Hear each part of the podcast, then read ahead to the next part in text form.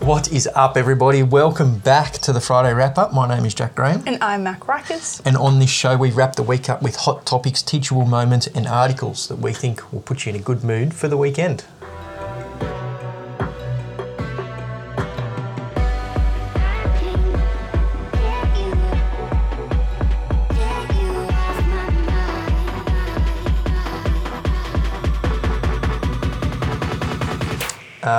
So just a recap on last week. So just to catch everybody up who didn't listen to last week's, Mac brought up an article that she's seen that somebody got a pig.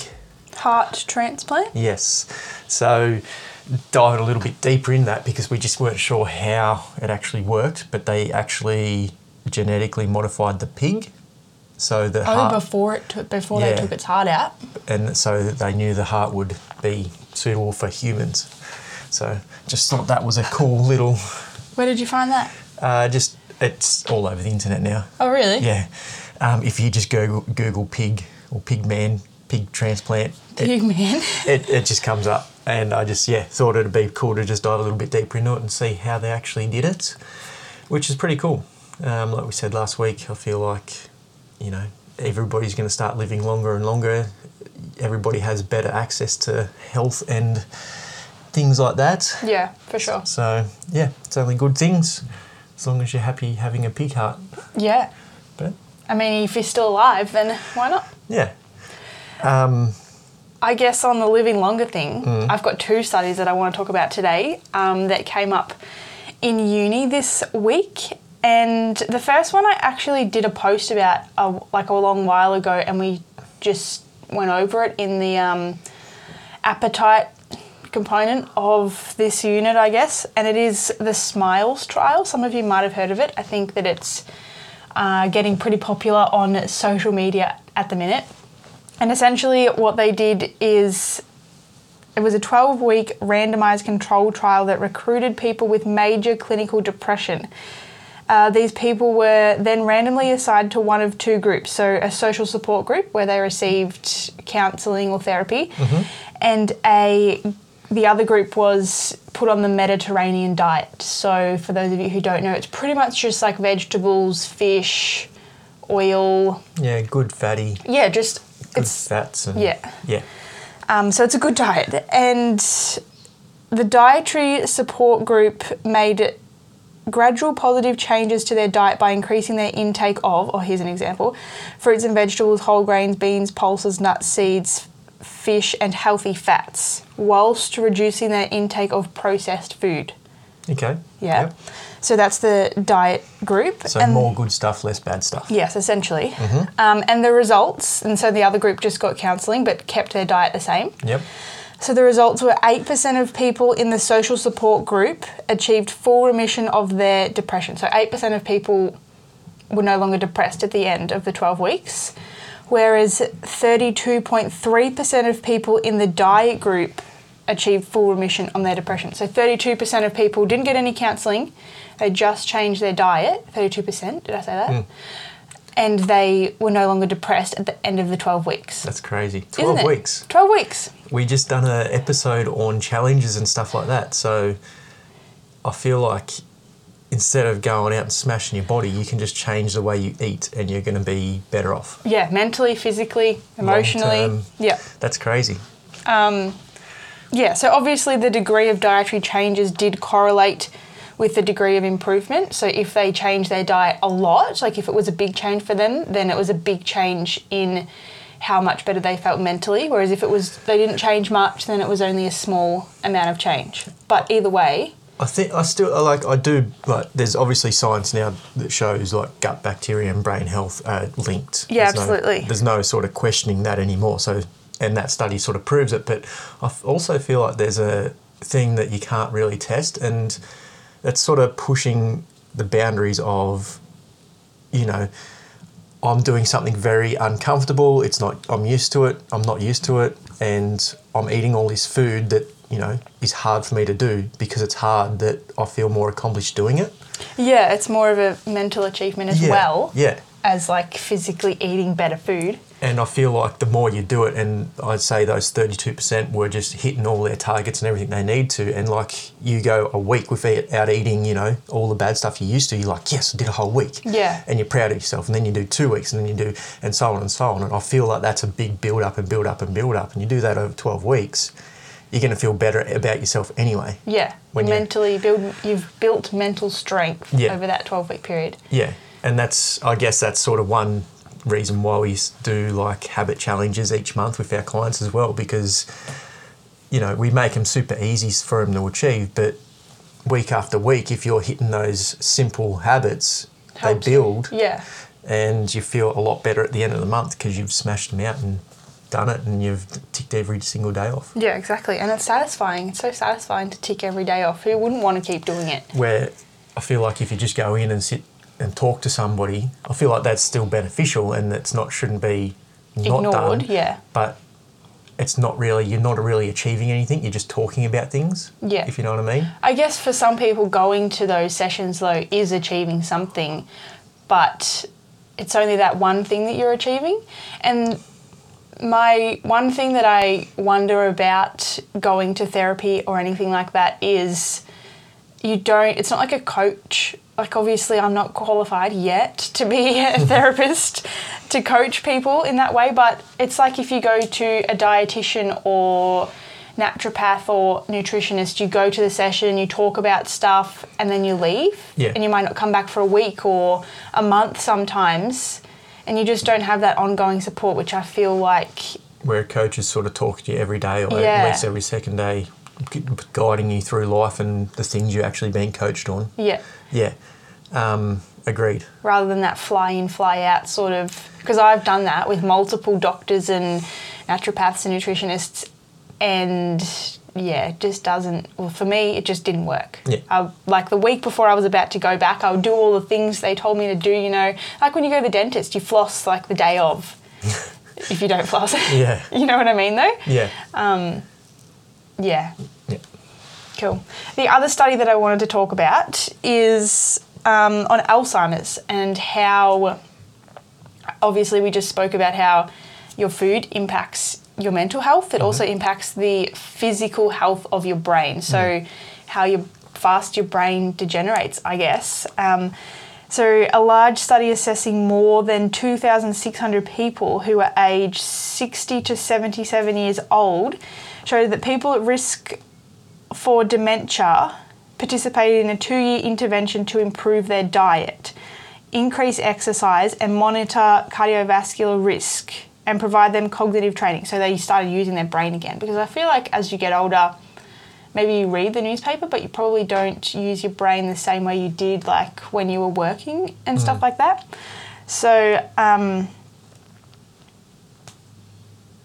I've lost my train of thought now. Yeah, so they improved diet, exercise, cardiovascular, so like I suppose that comes under exercise, and brain training, and physical activity and strong social networks were associated with a reduced risk of cognitive impairment and Alzheimer's. So all of those things reduced their risk. Obviously, a two-year period is a long time, mm-hmm. but why do you have to just do it over like a period of time? I feel like if you're doing those things your whole life, like we're always talking about longevity on here. So if you are always trying to improve your diet, trying to use your brain in more ways than just going to work, driving, um, and focusing on exercise, then all of those little things that you can just make a lifestyle will help you have a healthier brain for longer. Yeah. And who doesn't want? Who wants to be an old person that Can't is remember brain anything. dead? You know what Yeah. I mean? or you like you lose your i guess self you know sense of self before all your friends and fa- like you know that are the same age Yeah, exactly. Like you don't want to be the one. I was gonna sneeze. It's gone. You don't want to be the one that deteriorates the fastest, and it can like you can't predict it. No. You know, so why risk it? Yeah. And this was a two-year study, so it took two years for them to improve their dementia or Alzheimer's. Mm. Like, why not just do it all the way up until you're 60 years old, and then you'll never have to go through it and have to do a two year intervention to prevent it or to improve it. Yeah. Um, so for all you guys listening, Mac and I don't talk about our subjects before the show. So we just come up with our own subjects, things we've heard, and that we think you guys will find interesting, and then we just sort of have a list and we go through them, obviously, like we are. And um, one of the things I'm going to talk about, and if you look in the wherever you're listening to this, there'll be a link to the show notes, and I'm going to start linking all these um, Papers and stuff. papers and all, all these reports so you can actually check them out for yourself. So if you head to the show notes, you can find all the links for these subjects that we're talking about, except for things like, you know, the pig transplant and all that sort of stuff. You literally, you Google it and it all comes up. everywhere. It's easy to find. The ones that aren't so easy to find, we're going to link in the show notes.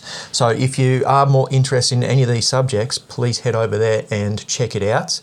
Um, and the funny thing is, one of my ones that I want to talk about is so a, pa- paper was just like a study was just finished, and the paper was just released like two weeks ago. And the heading is Exercise Alters Brain Chemistry to Protect Aging Synaps- Synapses Yeah. and then enhanced nerve transmission seen in older adults who remain active. So the same thing, pretty much. Yeah, That's so- what I just said. Um, I don't know when your study was done, but this one's like literally been done over the last 12 months and they've just released the findings. And it's, it's just crazy to see that, like, we all know that exercise helps with your heart health, um, you know, organ health, lung health, all that sort of stuff. And now it's proven that it helps with your brain as well. Yeah. So it's all, like, you know, your brain sort of governs everything. So doing all this sort of stuff helps with that. And like if you dive a little bit deeper into it, it's just all about how your body um, utilizes glucose and all that sort of stuff. Yeah. So the more you exercise, the you know the better your body operates and uses all the stuff you eat, all the good stuff you eat. So it's healthier, and it just goes to show that's just the same for your brain. And this study just proves that as well. Yeah. Um, When you think about it, it's crazy. I said this to Jack the other day when I was studying. It's crazy how I can be studying a subject that we don't actually know everything about. Like how I can be studying the brain. Hmm. All same goes for the body and exercise, but we not are not even close to knowing everything about it. yeah. Like we're just piecing it together as we go. Yeah, but although we don't know a lot of stuff, a lot of stuff does make sense. Like you yeah, see absolutely. active older people eating good stuff, being active, weight, doing resistance training, all the things they should be doing. They obviously live for longer and have better quality of life than those that don't. Yeah. Like you don't really need studies and all that sort of stuff to prove that. It's you can It's look everywhere. at it and see it. Yeah. Um, and just on that fun little, side note, we actually had cereal this week. Oh yeah. So, like, we don't really eat much processed stuff. No. Um, bread, I feel like, is maybe the most processed We stuff. haven't even been eating that the last three months. Yeah, and we just, I guess, we just had a craving for some cereal, so we got Cheerios. Uh, oh, because I'd never had Cheerios before. Oh, yeah, And they were on I, special, and And, I I remember had, having them as a kid, but yeah, you just sort of have that idea of what they taste like in your head from when you were a kid. But anyway, we had one bowl. Well, I had one bowl, and I was just like, that wasn't even close to satisfying. I could have had three bowls before I even felt full, but normally we'd have a bowl of some sort of meat and vegetables, and I'd be full. I Yeah. couldn't eat any more. So it just goes to show that how much processed food doesn't fill you up as eat like. But it's super high in calories. Yeah. Like, so on the package, uh, there is obviously a serving suggestion. So I was like, oh, let's weigh it out and see how big the serving suggestion is and if it's actually close to how much we want or need to eat. Yeah. And the serving size was 30 grams, so I poured 30 grams into the bowl. And it was like, what, half a cup? I reckon. Yeah. And I was like, what the heck? So we probably, I probably had three serving sizes, which times three the amount of calories that it recommends you have. Jack probably had eight by the time he went back for seconds. So, Yeah. and then afterwards we're at the gym and we're both like, I'm still hungry. Like, Yeah. it's crazy. And yeah, it just goes to show. And none of that would have helped fuel the brain and d- done all the right things. If anything, it made my brain slower. Yeah. um, so I know we don't normally talk about this sort of stuff, but I found this one quite interesting, um, and I'm going somewhere else with this. So those listening don't get all in a huff or a puff because it's sort of politically you know, Incorrect. not incorrect, but just sensitive, I guess you'd say. Um, so, again, you can find this in the show notes. I'll link it up. Um, vaccine shot likely not good enough is the heading to protect against Omicron. Yeah, I've seen that on Instagram quite a bit actually. That Yeah. heading, that So, a lot of stuff is coming out of America's media and all that sort of stuff. I think I probably follow America's media more than us because I feel like a lot of our trends come from there anyway. yeah, Um, it's like follow the leader. Pretty much. And it, it has differed a little bit over the last two years with everything's going on. But it's just like this one's coming out of America. Um, well, I've seen it in an American thing. And then a lot of the American um, big news places are now starting to say that the best thing you can do to fight against Omicron and all these other variants and all that sort of stuff is to live a healthier life. Oh, geez, how ironic! It's taken two and a half years to get to that. Yeah, and like where I seen it, these guys were saying like it's funny how it's just gone on. I think you were even saying it how it's just gone on a big different like. You know, you go back 12 months and it's like the only way to protect from this virus is to get vaccinated. And then 12 months later, it's now, oh, the vaccine doesn't work as well as you thought. You should start exercising and living a healthy life. But you know what they how they say you should start doing that to protect yourself. You should be doing it anyway. Yeah. Somebody asked me on Instagram the other day um, when we were talking. We must have done a podcast about over exercising, or I think we answered a question on the podcast about it. Yep. And someone said, "Is over exercising or under?" Oh, what was it? Is over exercising a bigger problem than under eating? hmm Over exercising. Yeah. Yeah, is that right? Over Yeah. exercising, is it a bigger problem than people under eating? And I said that people just not exercising is more of a problem Mm. than people over exercising. Like, obviously, we do talk about that because, I don't know, it's a less spoken about topic, Mm. but 80% of people don't exercise. Mm. And like, yeah, the virus is killing people and people are dying from it all the time. But the still the biggest killer worldwide is heart disease. Yeah. Like heart disease outdoes any sort of virus every day of the week. And it's never spoken about. But the best thing you can do for heart disease is exercise. Yeah. And it's just like, why have we not? Why has that not been the message from the start? And I get that the government likes to make money from advertising and stuff, how to prevent it, and food packaging, and this is heart, heart smart. Is that the mm-hmm. slogan? But like, can't they find a way to make money through, I don't know, selling programs? Singapore government does. Oh, that's right. Yeah. Yeah, so the Singapore government has a, I don't know how it exactly works, and if anybody listening from Singapore knows, please let us know or let me know. But I believe they have a whole thing. I guess it's like a platform where you can log on and they've got workouts, exercises. like a government platform. Yeah. So not mm-hmm. only do they give you, you know, the heart smart stuff and this food's good, that bad, that for and that food's bad, not all that sort of stuff. They actually give you workouts and programs and Wow. stuff you can actually do as well. That's crazy. I don't know if that's a new thing due to COVID and because everybody was put into isolation and they did home Yeah. workouts for everybody. I don't know if that's a new thing or an old thing, but they actually do, you know, more than just here's a food pyramid. That's actually such a smart thing to do. Like instead of just locking everyone up and saying you're locked up, deal with it. Yeah. Here's a way to manage it. Hmm. You know, like my nan goes to she calls it daycare, and once a week she goes to like a a group of old people and they have morning tea and do activities and exercises and stuff like that. And they like when COVID started, obviously old people probably were the ones that avoided leaving the house the most. So they gave them like thick activity books, Yeah. like just I don't know things to keep them occupied, stories to read, just things to stop them from watching the news and get Yep. their brain active, I guess. Um, yeah, where's the government? Yeah, well, I guess that let's ask the audience, you guys listening, uh, have you started exercising and doing everything you need to to be, or anything else that you need to be doing to be healthy instead of relying on vaccines and that sort of stuff? I'm not saying that you shouldn't get the vaccine or anything like that. It's still useful, but that's not much point. Like the research has shown, it's not much point now if you are living a very unhealthy life. Yeah. So let us know if you've changed anything or you're doing anything, and we'll leave it there. Yep. Awesome. Thank you very much, everybody, for listening. As always, please give us a five star review or a end a positive comment if you're listening on iTunes. Um, it helps this podcast grow. It helps us reach more people and help more people. And we appreciate every single person that does. And we will talk to you all in the next episode.